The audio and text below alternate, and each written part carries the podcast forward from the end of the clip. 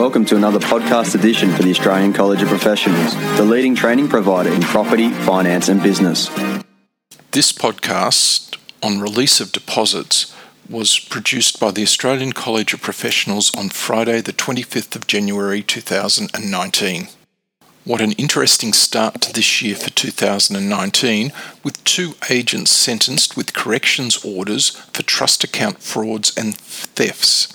In both of these cases, which have only just been heard in the courts, even though they were offences dating back as far as 2013, the main offence was misusing sales deposits.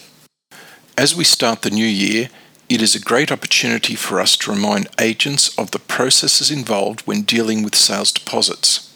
Section 88 of the Property Stock and Business Agents Act is pretty clear about the restriction on the agent using trust monies.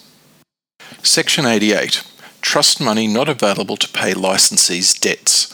1.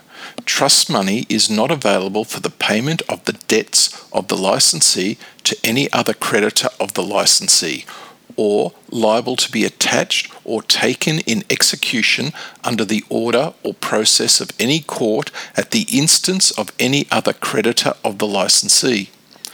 2. This section does not take away or affect any just claim or lien that any licensee may have against or upon trust money. We do understand that an agent may get paid from the trust deposit. However, the agent cannot make that assumption at any time throughout the process and decide to withdraw their commission prior to appropriate authorization. The deposit is not the money of the agent. The agent is not a stakeholder, and as such, the agent has no right to withdraw funds or use funds until the authorization has come through for the agent to withdraw any fees owed to them from that money. Remember that you, as an agent, get paid your commission and any other fees owing, such as advertising, by the vendor.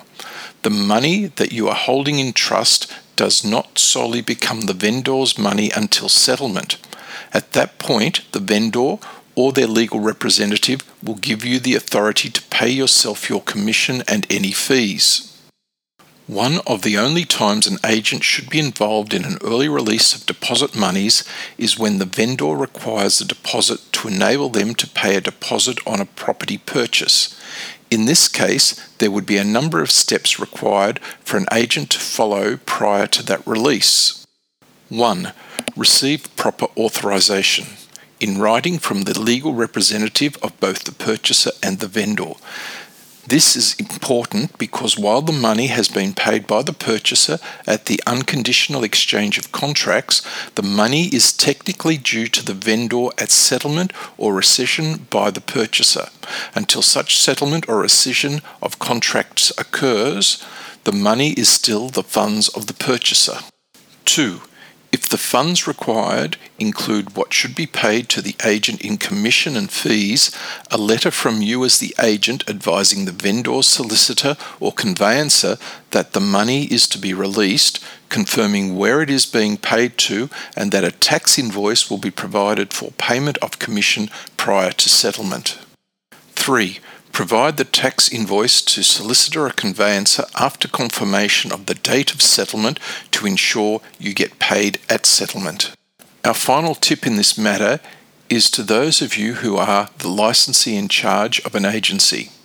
Should you find an issue with your trust accounts because of your own actions or the actions of one of the agents that work within your agency, you must advise New South Wales Fair Trading within five days of being aware of an issue.